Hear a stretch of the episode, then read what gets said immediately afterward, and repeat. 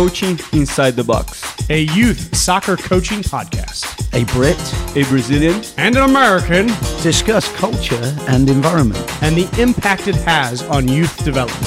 Can you coach inside the box?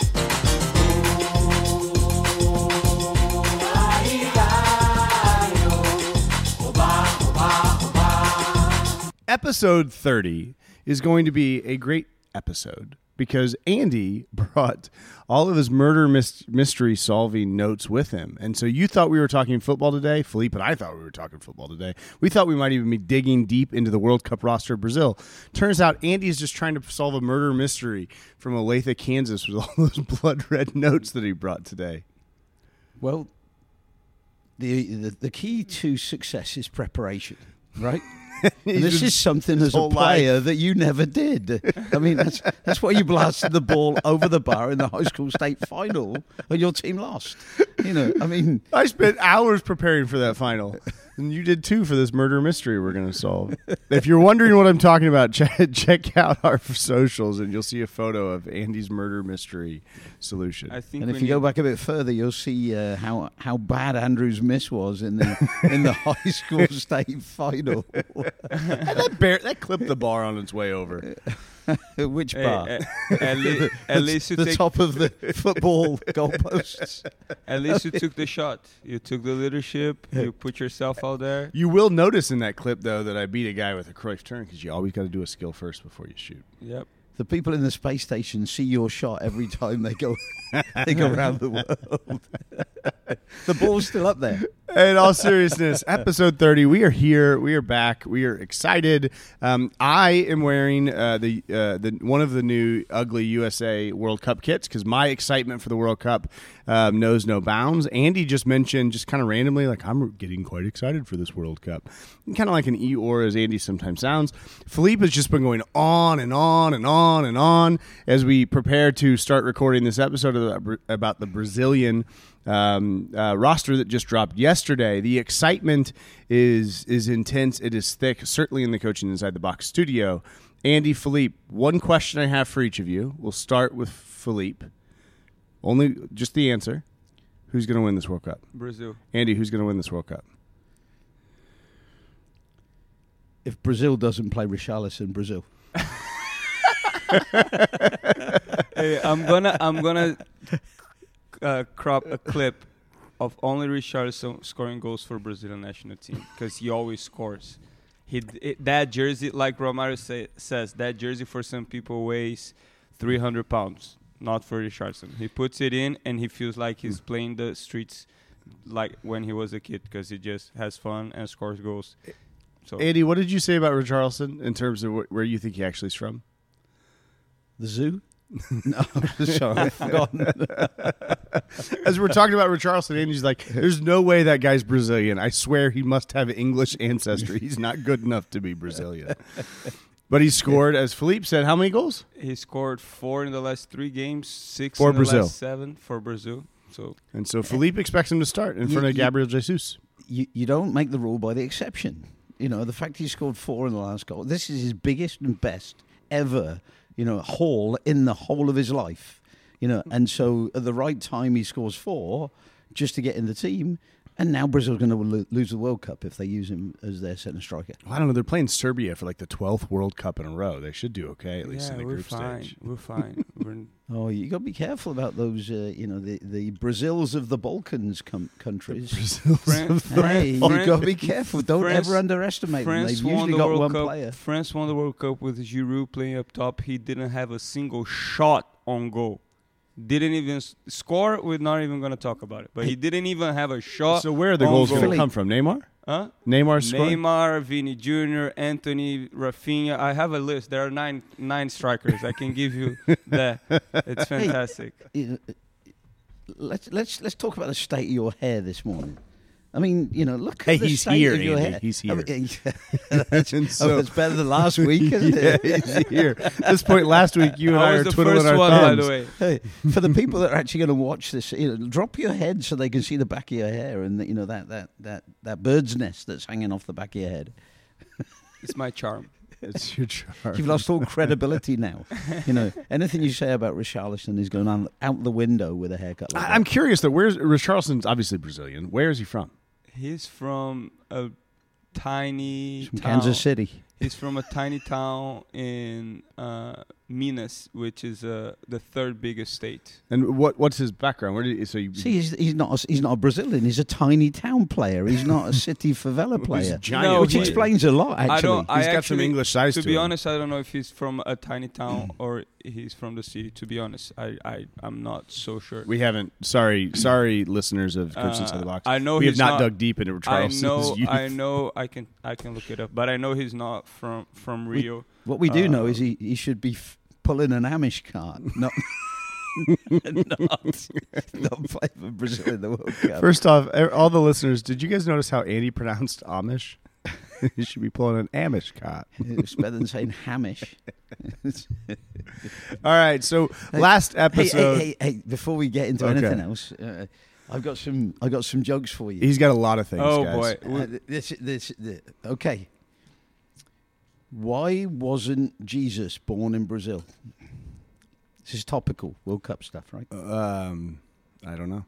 He couldn't find three wise men or a virgin.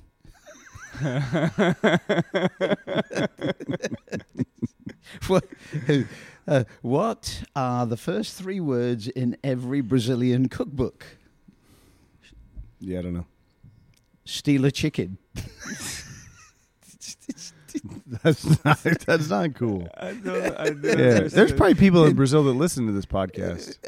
Hey, this is for F- Philippe's benefit. You know, if, if they're going to take it personally, you Steal know, a chicken. what's the difference between a smart Brazilian and a unicorn? They're both equally rare. Nothing. They're both fantasy creatures. and my favourite. What do you call a Brazilian footballer with a rubber toe? Mm. Roberto Carlos. Rub- rubber toe.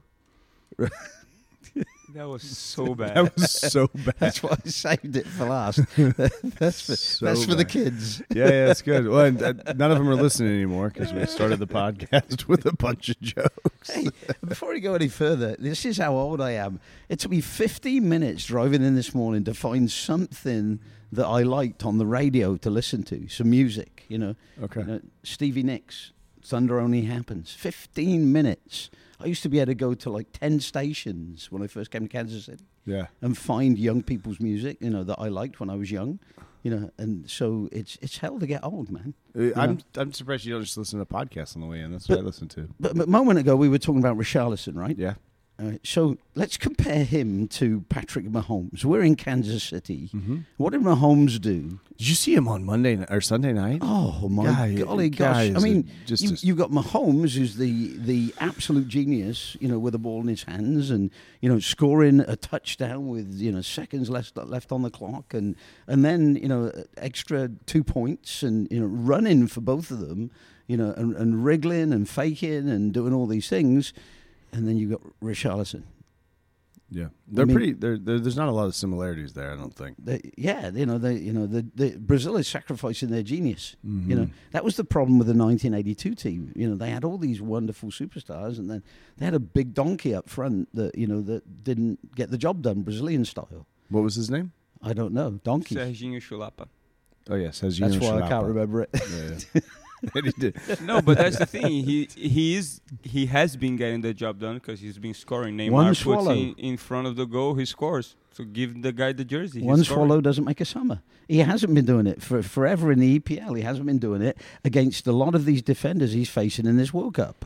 You know, Yeah. so th- Yeah, he- because, because in the- England you don't get the service that you get on the But Brazilian that, national the team. EPL doesn't matter for, for for us. It what matters is what he does with the national team. How many Brazilian stars were not even doing great in their clubs, and they would come to the national team and get the job done. You look at last World Cup, Pogba. Pogba hasn't played for his club team in ten years. and then that World Cup, he was the best player. He made everything happen in the midfield with Kante behind him, and facilitated everything for Mbappe, for Griezmann up top. But he he Mm. ran the show. He won't be doing it this World Cup. Yeah, and that's why give us the trophy. We shouldn't even start this World Cup. Oh, Argentina have got a good team. But I- I've you gotta- know, it, it, you know that's too cocky, and they, they want Brazil so badly, the arch That's, enemy. that's who I'm rooting for this year. You know, it's Good I- luck. and Good you luck. know, and it's it's it's kind of the the sentimental pick because everybody would like to see Leo Messi go out with Yeah, a World Cup, yeah, wouldn't yeah. they? So Yeah. the whole world is pulling but Philippe. against Brazil versus Nobody Argentina. Nobody wants Yeah. to see that. Yeah? There- Nobody. he- he's not. There's no charisma there. Am I nobody? There's no charisma there. You're. There's, you, there's you're- no charisma. What do we define as charisma? No Messi. I mean, have you seen him with the ball at his feet? Uh, There's yeah, plenty of uh, charisma in that body. Messi doesn't do Only a. Brazilian can Messi talk does- about Leo Messi Messi, and say no enough skill. charisma. Messi doesn't do enough skill. Excuse me, Philippe. Do you even know what charisma means? I mean, you know, I've got, to ask you that question. It's so, it's somebody that it looks always looks happy and gives people you know Oh, nah, nah. happiness and makes people laugh. Mm. Uh, It's cha- boring. charisma can be deeper than that. It's somebody that entertains, that you know, that really does things that people respect. That's you know the deeper meaning of charisma.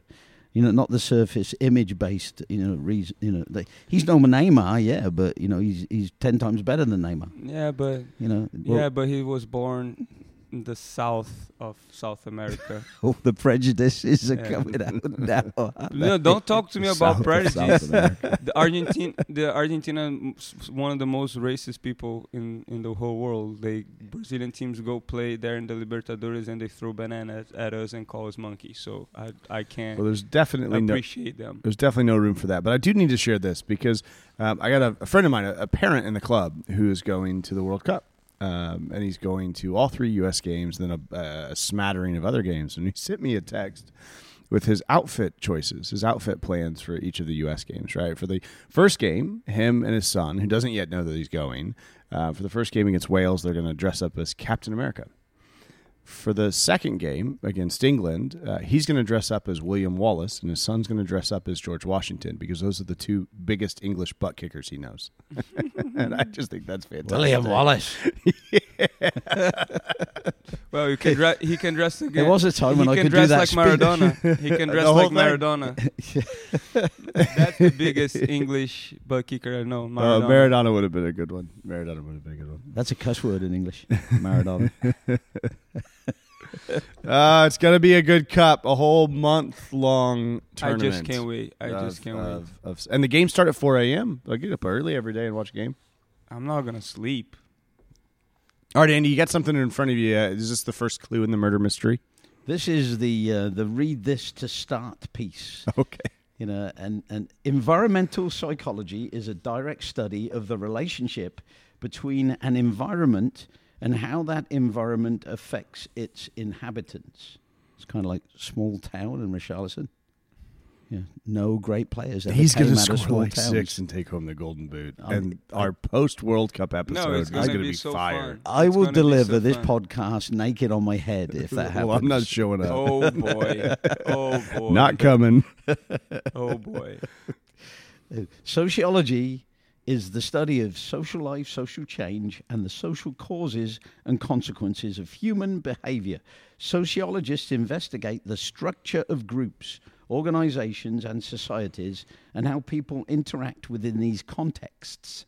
These disciplines are aimed at solving complex environmental and societal problems in the pursuit of individual development and well being. Most people do not like the idea that they are merely products of their environment. However, it usually describes the situation accurately. Our thoughts, emotions, actions, behaviors, and habits are mostly dictated directly or indirectly by the environments we grew up and live in, and the prevailing social attitudes and habits of the people we live with. Thoughts? I mean, I think that that's oftentimes what we talk about in terms of as we're creating environments and a culture for players to come in. It's the context by which they interact with each other and how that how that elicits intuitive behavior that we'd like to see repeated over over and over again. Is that fair? Yeah. Yeah.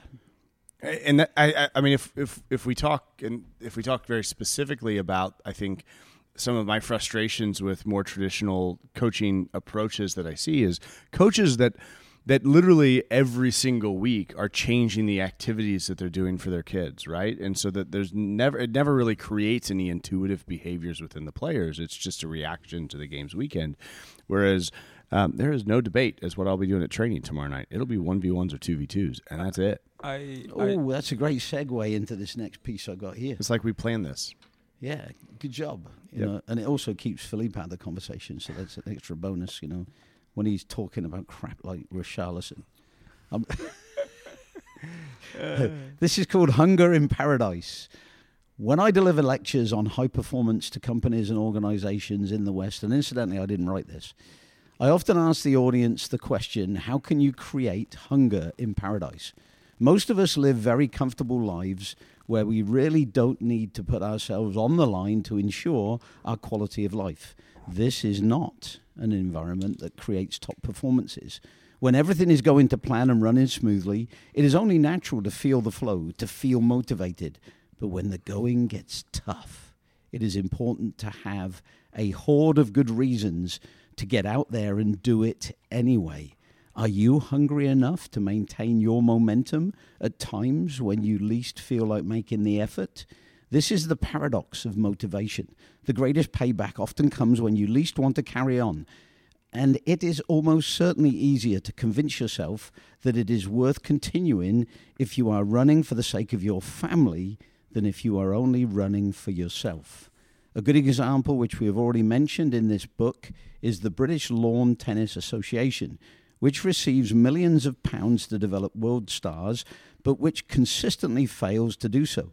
If the British LTA really wanted to produce great players, my advice would be to pull down the state of the art modern facilities they own and instead build public tennis courts in Brixton.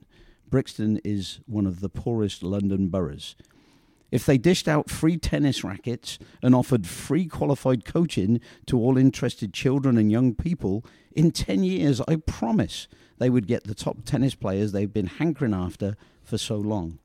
How to create hunger in paradise will be the billion dollar question in years to come. And I don't have the answer myself, but I do know that even the most spectacular training center cannot beat a meaningful, burning desire to succeed. In the end, there is only one thing that counts who wants it most. And here's the book it comes from. This is the gold mine effect.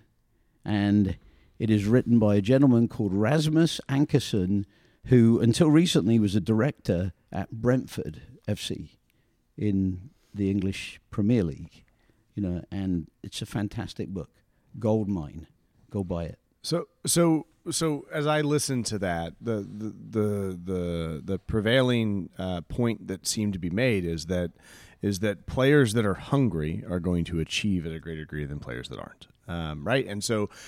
I immediate and like uh, that's that's not something that's that that's, that's not said before, right? Like that's said often, and, and it and it and and Brazilian players are are that's one of the many reasons that people suggest that Brazilian players play at such a, a high level is because they're coming from the favelas, they're coming from nothing. It's been said before when talking about American basketball stars that come from the inner city um, of of America's big cities, wanting to achieve, and basketball is their only way out of the hood, right? They might say. And while I actually, I think I, I uh, agree with that, that premise as a, as a whole, what bothers me within the context of youth American soccer coaches thinking about it is that it, that's presented as like, okay, well, uh, the only way we're going to get better is if we go out and recruit a bunch of poor kids and, and, and immigrant children and, and put them in our in our suburban soccer houses and, and teach them to play soccer because those kids are going to be hungry and the, the you know the wealthy suburban kids aren't going to be hungry enough. And like that is a problem for me in as much as it it, it doesn't look it doesn't look through that that that solution that Rasmussen points out or we talk about eh, through a lens of what we can actually impact and how we as coaches in suburban clubs across America can can can create environments that that that reward or incentivize or help to create um, a culture of hungry. I want it right? If this makes sense. And maybe I'm getting too grandiose in my words, but when I when I think of our 1v1 and our 2v2 environment, when I think of our dog eat dog, go after it in the box, small caged field environment that we've created, it creates an environment where all the other benefits of creativity and whatnot, push those to the side for a second. It creates an environment where the kids that want it the most are rewarded. And within that, the kids that want it the most are rewarded, thus get the ball more, thus develop this this this extra extra enthusiasm toward skill development, towards culture, and the culture of really wanting it and going after it.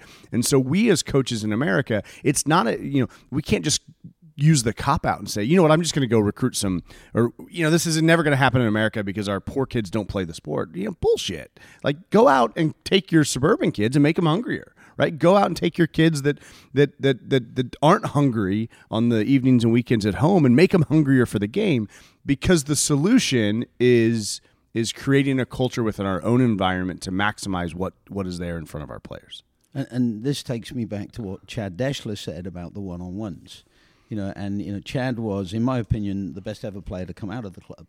You know, and you know, could have easily played a high level of pro throughout his his career.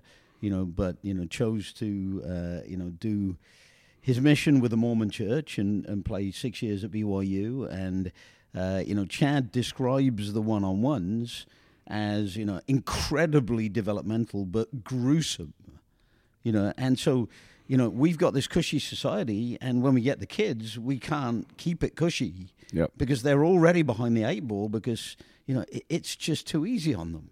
You know, you know they can sit at home and do social media all day long, you know, and you know and, and eat the finest stuff, you know, out of the kitchen in the finest houses, you know, in the most complete luxury, you know, honestly in the world you know, and you know we're in a, a, a, fairly wealthy area of Kansas City, Johnson County, you know, the most wealthy area in Kansas City, you know, and, you know, it, it's comparable to just about every wealthy area in just about every other city nationwide.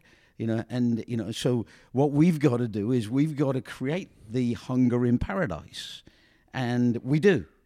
You know, our practices are hard, but when the kids leave our practices and wring out their shirts, they know that they've touched the ball a thousand times, they've taken hundreds of shots, you know they're, they're in an environment that's been created you know to build that hunger in paradise mentality. And dare i say it the rest of the community has gone in the wrong direction mm-hmm. because they go into these huge outdoor soccer fields.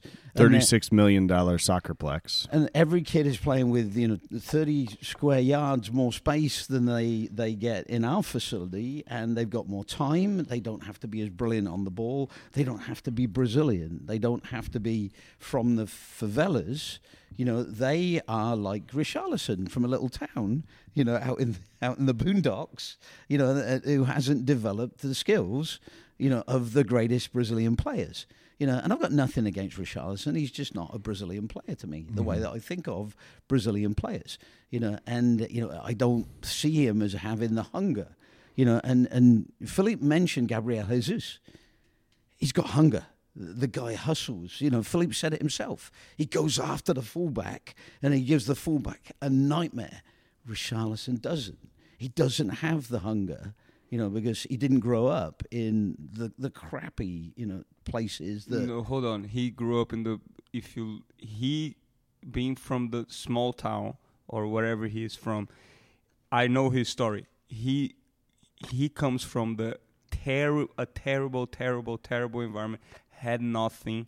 He lived away from his parents since he was like 12. I think somebody in his family uh, died and all that. He had a crappy life. And if you look at all his interviews and his story, the guy is a fighter. He got he got rejected by a ton of clubs. Then he had an opportunity, took it, and you know, and he's a player that yeah, he works really, really hard. He's not the most talented, and that's why I admire him. He's not the most talented. Not, Not everybody can be the most talented and the most skillful, but he compensates with a ton of effort, mm-hmm. and you know, he has that passion you know you see every every video of ev- first game he played for the for for in the Champions League first goal he scored he's always in tears you know he's always like super emotional about it you know he he he's one of the guys that came from nothing in If- nearly So- everybody so, on so the he's, Brazilian he's Phil and Harry, you know, for uh, Manchester United. You know, the two centre backs. I mean,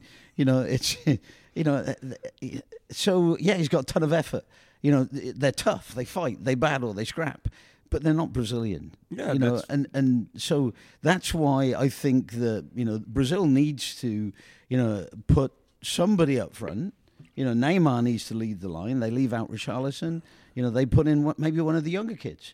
You know, maybe they put in Vini Jr. You know, to, He'll be playing on the wing. yeah, to he'll be playing on the wing Well, most likely but you leave. What I'm saying is, you leave Richarlison out, and you put some. You know, Gabriel Jesus. you know, yeah, yeah, he doesn't even do it for me. You know, he's, he's, putting he be on the he's wing? putting he's putting out of the guys the one who scored who has been scoring the most it makes yeah, sense understand. Yeah, But but but I, I have a question for the audience, right? And this is this uh, applies to Andy and Philippe too. But when was the last session for you listening um, in which one of your players or numerous players throughout the session ran into other players, not tackled, but like literally ran into players that they didn't see coming? When was the last time you had two or three kids walk off the field with a bloody lip?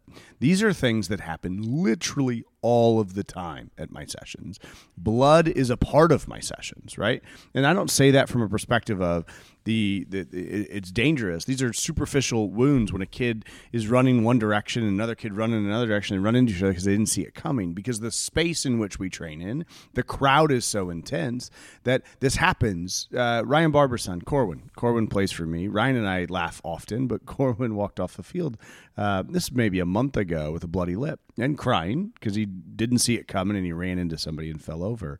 And uh, I'm the coach, so I'm the one that subjected Corwin to this this environment. And once Corwin was done crying, I walked over brute. to I walked over to Ryan. Ryan um, was on the U20 Canadian national team, played for Andy. He's two years older than I am, but Ryan's team and my team trained together throughout um, my entire late middle school, high school until they graduated years. And there were numerous times when I was running just on a full on sprint, chasing down Jesse Baker in the corner during a 2v2 round, only to get blindsided by Ryan, knocked off my feet, a mouthful of dirt because we trained on basically a baseball field, and have to get back up. And Ryan was like six times my size. And I walked over to Ryan and said, Well, this may have been in my environment in which I created that for Corwin, but I can remember numerous times where you knocked me off my feet when I didn't see it coming. And Ryan just laughed because Ryan recognizes the value of that environment um, for developing the hunger, the the the the the want. And so, as a coach listening, is your is your space tight enough? If kids aren't running into each other without seeing it coming, space is too big. Space is way too big. And, and what's really interesting about other coaches is we get vilified all the time because we're developing the quote unquote the pretty player, Mm. and what they don't understand is that uh, you know our kids are, are not pretty. Oh, there's fist fights at practice every once in a while. Not at the nine year old level, they push and scream, but like at the 16, 17 year old le- level, you'll see a fist fight. from I've had to time. pull a few kids off of each other you know, yeah, in the in the time, but but you know they shake hands, they get on Sure, it, yeah, you yeah, know, teammates. you know, What's actually funny about it is the kids that actually you know swing the odd punch um, end up usually being the better friends Mm-hmm. because of the mutual respect they have. You know, uh, you know for you know, you know going through that war, coming out on the other side, and then they'll laugh about it. You know, and they'll be closer. Mm-hmm. You know, because you know they they went to the ragged edge. You know, and it, but you know, let's let's look at. You know, I'm going to backtrack a little bit into how did all this happen on a worldwide basis, and this is really interesting. Is you know how how did we, um, you know, get Brazil to be this this world powerhouse, Argentina. And one of the things is is the, and this is sociology. This is the the influence of the mother country. Um, the English influence was massive. Where are all the best teams in the world from in history? They are all you know European coastal communities, Mediterranean coastal communities, or Atlantic coastal communities, and that's it. There's nothing in the Pacific. You know, there's nothing in the rest of the world. You know that has been consistently successful. So you know what we've got is we've got uh, these countries that traditionally develop great players, and you know and and they've got this ethos, they've got this sociology, you know, they've got the environment because people went into that country and started teaching them how to play the game. And so, but they've developed their own personal twists to the game. You know, whether it's the Italians who are more defensive or the Brazilians who are more creative or the Argentinians who tend to be a mixture of the two, you know, they've got their own twists. But what was their attitude? You know, and it's kind of the Djokovic Nadal attitude.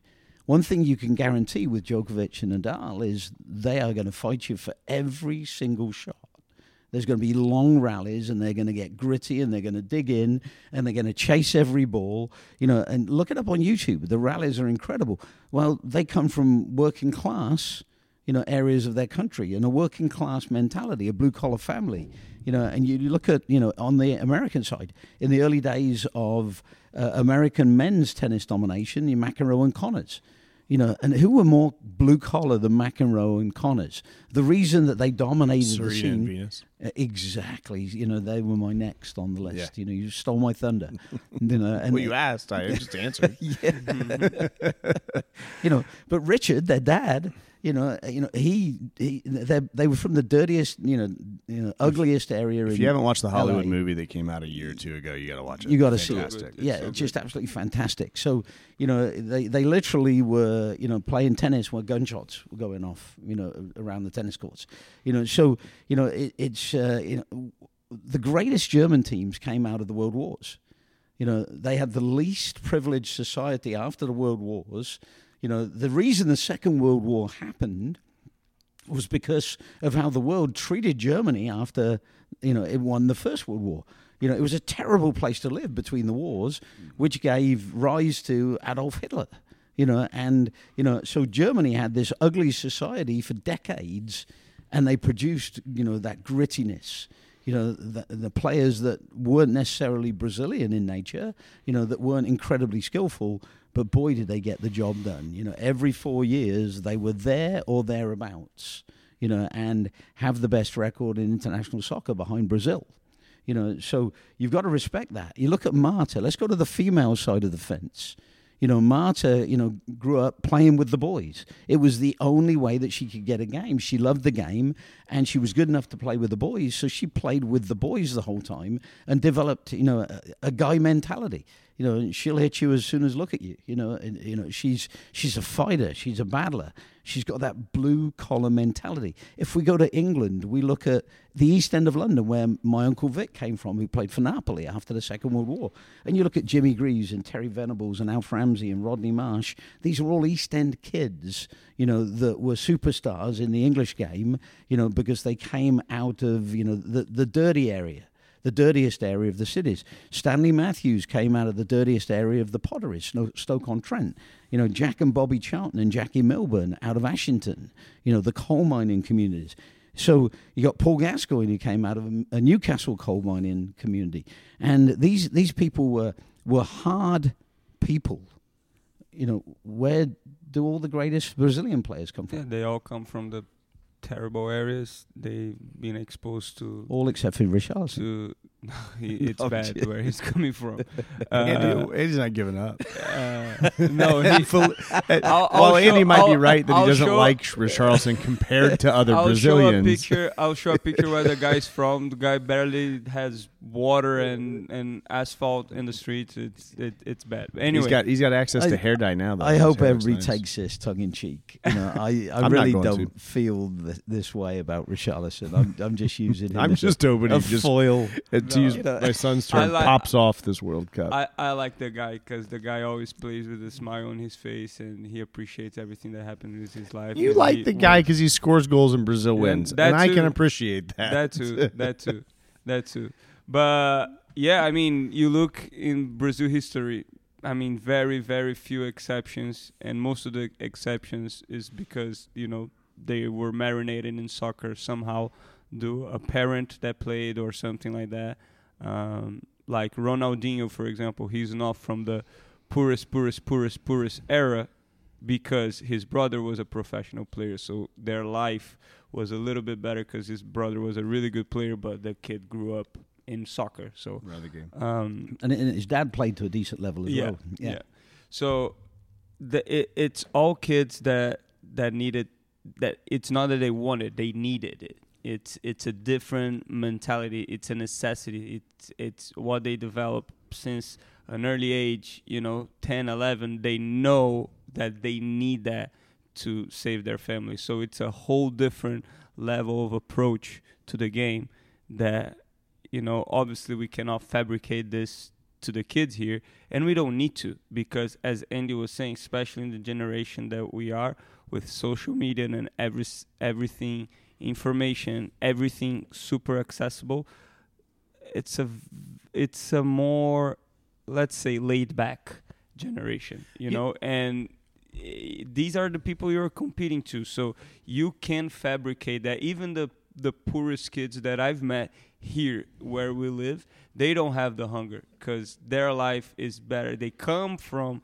you know a tough background or stuff but their life is already a little bit sugar coated and i don't see the hunger that i've seen in my life you know in the environments that i've played soccer uh, in. So i think we if we can fabricate uh, the hunger somehow and it's just basically our training. If we demand our kids to in every training fight both sides of the ball back and forth get up get hit hit and bounce and play i think we're, we're, we're giving them a good chance Well, we, we talk a lot about the girls 2019 that Matt coaches, right? Rightly so. Fantastic, fantastic group of girls. Um, but there's some other teams within our club that are really heavy hitters that can play. And Philippe, your 2009 boys can play. Um, and so, describe for us a little bit in terms of, um, sure, it, it, the hunger that you see within theirs does not is not the same hunger you see in the favelas, right? Correct. Like, but comparatively to their to their peers, you know, here in in the United States, right? They're headed to Austin, Texas this weekend for a tournament. Compared to or for National League Pro, compared to that, uh, like what what does their sessions look like? Like because those kids are hungry. Yeah, I mean, we do a lot of small sided games, 1v1, 2v2, 4v4. You know, just they play a lot. There's not a ton of, you know, standing around. And they're all, you know, in tight spaces. They're all constantly fighting for the ball. You know, they're constantly arguing in practice. Um, and It's because they don't want to lose. yeah, and it's it honestly it really translates to the games and it's it's for me it's one of the most rewarding things the last 15 minutes of the games it's when I see the most amazing soccer especially if we're down or we're tying. This year we won two big big big games in like the last 3 minutes in the National League. One we hit a upper 90 volley from outside of the box like a second left in the game uh, and we were pounding the team for 10 minutes. The other one we we went down 1-0 8 minutes left and then in the last 5 minutes we we tied and went up. I mean and that team is probably if not the best the second best team in the whole midwest. And we beat them 2-1 in the went down 1-0 in the last 8 minutes cuz the boys literally they don't accept losing. When they're down they just develop like a mentality a hunger of like we we can't lose we won't we won't lose and they all go crazy in the games it's like they take they take a, an insane amount of risk when playing, but it's not dumb risk. It's like they take those risks with so much confidence that they just go for it and st- just start clicking and working and working and working. And they just, I mean, I've seen a kid, I'm not kidding. He got, our keeper came out on a breakaway. You know, my center back got fouled. The referee didn't blow the whistle. The same kid that fouled him was by himself. He was behind half, so it was an offside. Breakaway takes a touch around my keeper and just taps it in. My outside back who was all the way from on the other side. He sprinted like 40 yards, slid tackle. As that ball is coming in, he slide tackles at the post, saves the goal, and just smashes himself in the post. I'm like, that's just insane. That's just beautiful. That you just literally you didn't accept giving up the goal. You gave everything you got. So seeing those things from my boys in those key moments, and it not always works, right? There are times that we don't get the result. You know, we tie, we lose, but like I always see that spirit from them, and that makes me really proud. And I take a lot of that credit to uh, the the the way we practice because you know we keep score of things you know 1v1s 2v2s we make it a competition sometimes i you know i give some punishments. Oh if you if you if you lose the 2v2s you gotta do sprints or you gotta do push-ups or whatever. Just stuff to give them like instant motivation or something to you know to for them to compete you know know that they won and you know have a consequence whatever. You know i'm always changing what I do to motivate them. But I mean, just see them fighting every day in practice, it definitely translates to the game. So. My 2013s on Friday nights, I'm following your lead, um, and we're playing the 4v4v4 game, right? Where uh, I take the number of kids that I have show up to practice, I turn it into three or four teams, you know winner stays, but it's fast paced transition. So, but we're doing it on Friday nights, right? Like it's it's a game, and it has that game level of of of, of focus and intensity. All the parents are there on the sideline. We did it this first week, this first Friday night, and how it works is at the end of ten or twelve minutes, at the end of a round, um, the the top team, the way I'm doing it, the top team gets three points. Whoever scored the most goals in that ten minutes gets three points. Second place gets two points. Third place gets one point. Fourth gets zero. Then I mix up the teams and we go again for another ten or twelve minutes. These kids were ready to fight. I mean, tears, intensity, competitive cauldron. We walked out of that session like, and I was kind of stressed out, like how intense the session was.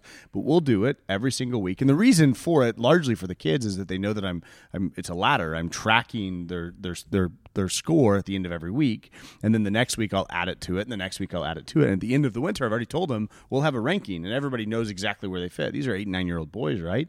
Um, and the intensity that these kids brought to the session was like nothing I've ever seen. And my sessions are intense already, right? And it just blew my mind. And so I'm eager to see where this goes when you stack 12, 15 sessions on top of each other. So, so this is, you know, a, a, bit of a tangent, you know, and but for me, there's a yes, but in, in there. And one of the things that I did with, you know, having the use of this facility with my teams that I did before the four on four games is I scheduled them to turn up an hour early. The parents were already going to be here so, you know, it wasn't an extra trip, it was an extra hour of hanging around. But they like each other, so you know they usually chat, and you know it's a, it's a way to build a social environment amongst sure. the parents sure. that's a total plus and positive. But my kids spent an hour in the box soccer courts before we even took the field for you know the three on threes or the four on fours.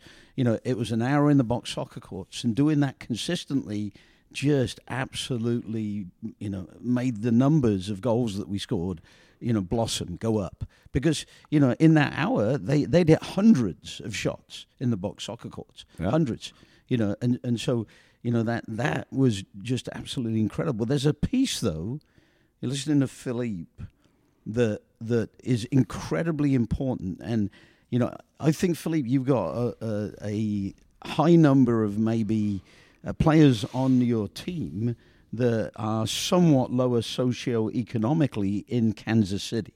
Yep. Right. Hundred percent. You know, so they come from the more blue collar areas, you know, than the most clubs in Kansas City. You know, and Matt's team doesn't have that same makeup. No, they're, they're, fairly fairly upper middle class. Right. So they've won the national championship. They're currently, you know, 2009 national champions. They're undefeated since May you know, and you know, and only then lost against one of the top ranked teams in the in the country. And You know, they- they're doing these amazing things, but why? What sociologically? This is what we're talking about. You know, what sociologically, what environmentally is their magic bullet, except for Matt or you know, except for Philippe with the teams.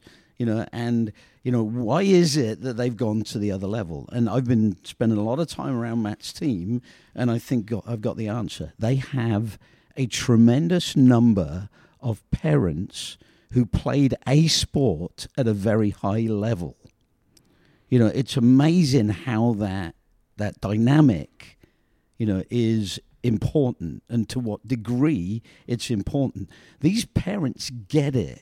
You know, they've they've they've sweated blood in their sports to earn success at, at the highest level, and maybe they haven't, you know, really, you know, delved into it and really thought it through.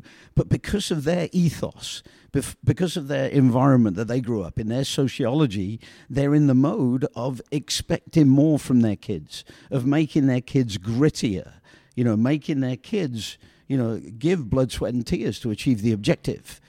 And that's what Matt's team has that a lot of teams that I've coached didn't have. Your team had it. Think about the parents that your team had.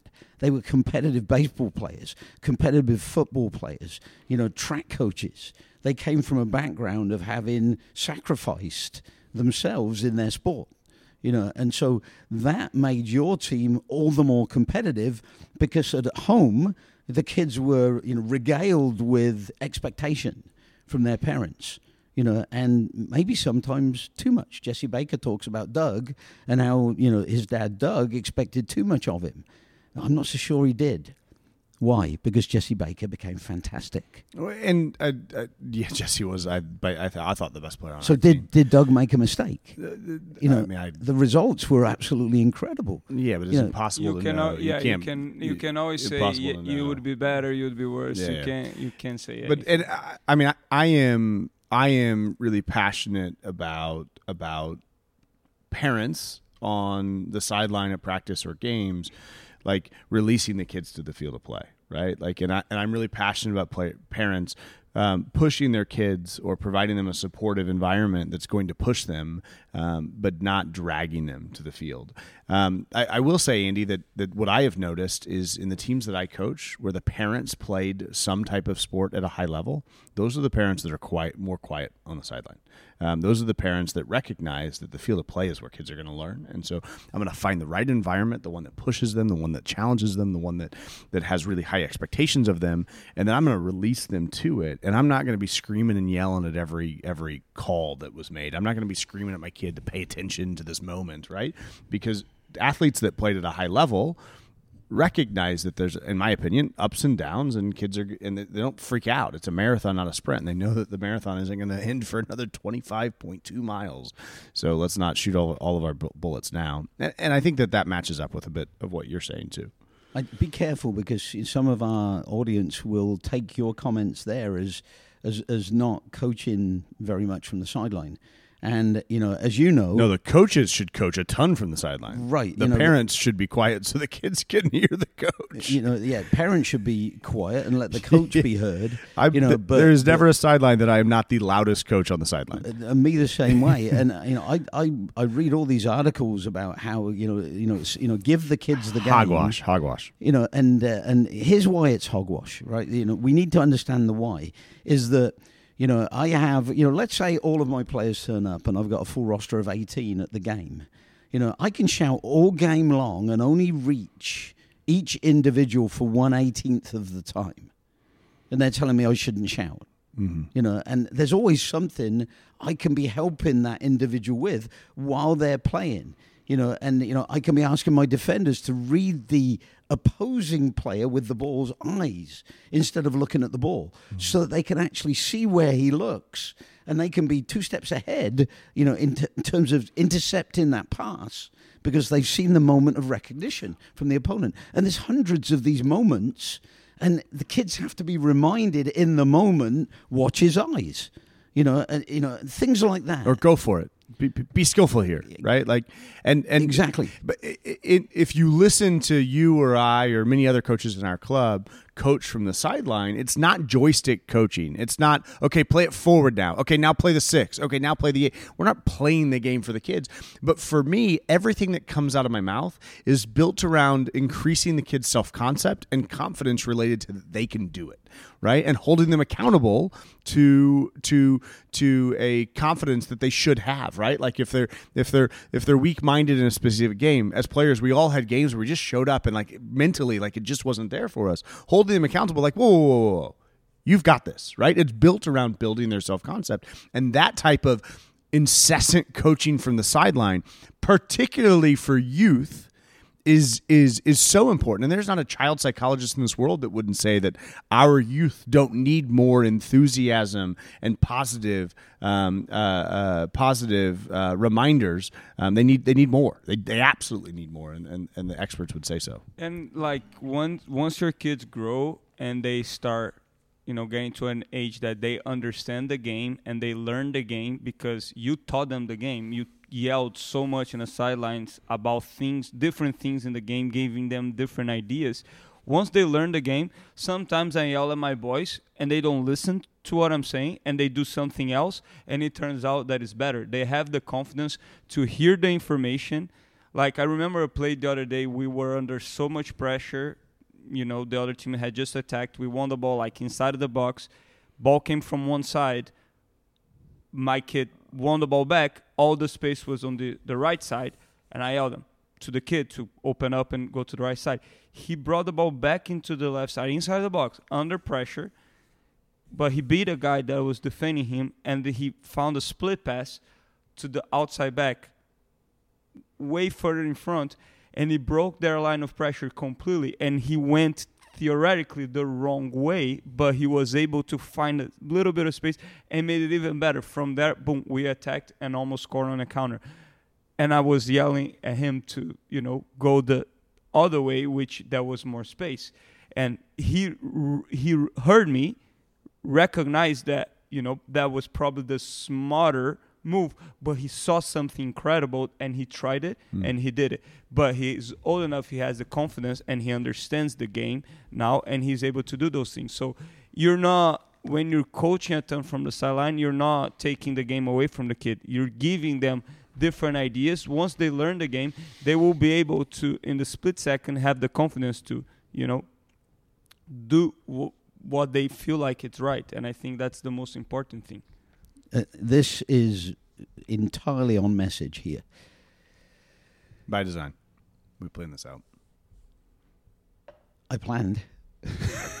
it's, I, I pull things out as the as the conversation develops. You Yeah. know, it's a very loose plan. it's kind of like playing the game, the way that we play it. fair yeah So this is, you know, Daniel Coyle, who I think is absolutely brilliant. You know, the Talent Code is a phenomenal book on how to develop, you know, an incredible ability to play whatever sport at the highest level.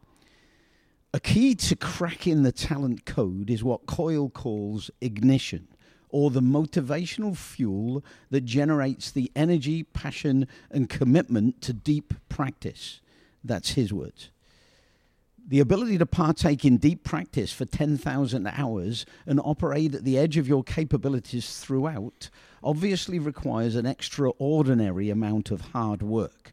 This is where the master coach, as Coyle refers to him or her, factors into the equation. A master coach ignites or inspires passion and commitment in their athletes. In soccer, it is through the realization that the game is the best teacher. The game is the best teacher. You have to play. Coyle developed this insight while watching, and here we go again. It's that ugly word that pops up all the time. Coyle developed this insight while watching training sessions in Brazil. God, can't we get away from it? i think it was a richarlison session actually He says to stop the training activity in order to highlight some technical detail or give praise would be to interrupt the flow of the attentive firing, failing, and learning that is the heart of flexible circuit deep practice. Now, I'm going to stop this quote and then get back to what I've written here. But we do it backwards to most coaches because what they do is they come to the game and they don't coach you know, and then they get to practice And the poor kids don't get to actually get into the battle. They don't they're get stopped to every 10 seconds because they're stopped by these idiots that think that they should be coaching in practice when they had the chance to do all of their little tactical nuance coaching from the sidelines with individuals, even if it's saying, just do more, Andrew, just do more, do more. Yeah. You know, that's that makes kids think, yeah, I've got to, you know, use my moves. I've got to, you know, grow my ability. I've got to To be specific, when he says do more, he means be more creative. Like go for it. Like make make a mistake. Who Right. cares? Yeah. Right. And and so I added this part.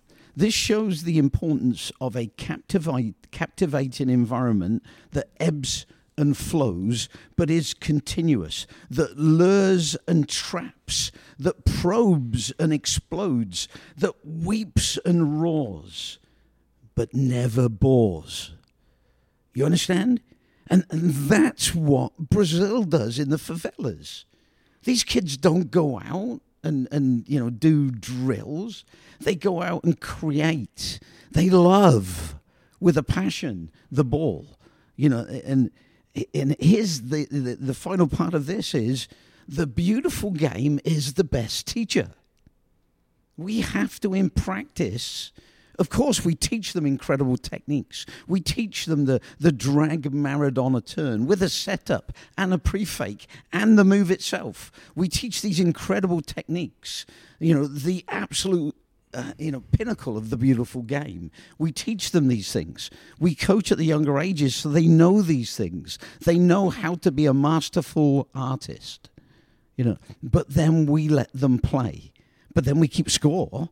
And after a round, there's a consequence, and there's standings, and there's motivation, and there's fights, and there's grittiness, and there's the occasional collision, and, and the occasional drop of blood. Yep. But nothing that in the long run does anything but build grit and the right character and the right motivation. Does that make sense? hundred percent. Um, and it brings us to because uh, Philippe has uh, commons practice here in a bit. It brings us to the end I'm of so this jealous. specific. I know. I'd love to go out and play. If Oh, I went out, so we'd get eight seconds in, and I'd be like, "Lame, pulled up. I can't go anymore." Hey guys, um, that was a fun episode. We'll finish with one last bit from Andy, but before we do that, I want to mention that our next podcast, our next recording, you guys may not have put this together. It's the morning after USA will have beaten Wales in the World Cup, Let's and go. England will have go. tied Iran. That's I'm calling it right now. So- This this could be the morning after pill for the USA. I'm sorry. I, had to I mean, throw it is that in. voting day, so bring in an abortion reference. Why not? And we are in Kansas, who voted very much in favour. they of, did of, of reproductive rights for women. Yeah. Yeah, yeah. So uh, you know, I've got you know a, a, a piece here that finish with this. So this is you know, if you like, the ultimate finishing message. If U.S. children are to develop individual skill to the point of international greatness, organized soccer programs will have to make the development of creative, intuitive skills paramount. Intuitive. Yeah. They don't think about it. it comes out of their ears. It's got to happen in a split second. Yep. This is because American children, as a whole, spend less time with the ball than, for example, their Brazilian counterparts from the favelas. If US children are to ever match the Brazilians in skill, organized programs are going to need a curriculum that is so skill intensive that virtually every moment is more skill productive than soccer training in other more passionate, less affluent, less distracted soccer cultures. Given less total time on the ball than children from other countries, US kids need a coaching philosophy that focuses on the areas of the game that kids are passionate about. Those aspects of soccer that fit more skill learning into the limited time available than other countries. And what are those skills? Shooting, dribbling, and quick penetrating passing. More importantly, our kids will need a creative environment that accelerates skill development and tactical speed. So much that boys from the US are able to compete with Brazil's favela geniuses or France's soccer court warriors. And girls from here can continue to go head to head with the new powerhouses of the women's game because the U.S. national team is slipping and sliding, hmm and the rest of the world playing pro soccer at age 16, you know, is rapidly catching up, if not overtaking. So we're we're in a funny moment with the women's game because we're slipping and sliding. Yep. And we've never gotten there with the men's game. We've never been at the top of the tree. So, and I don't see us getting there for a while, unfortunately, as much as I'd like to see it for the sake of soccer in America.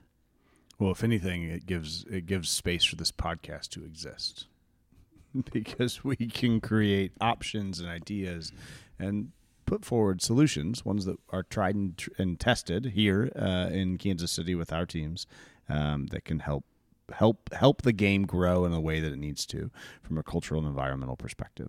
Uh, with that said, Philippe, don't be late to practice. They'll they'll find you. Andy, thank you for another great episode. All right, And, thanks, uh, guys. I can't wait to actually solve this murder mystery here in the future.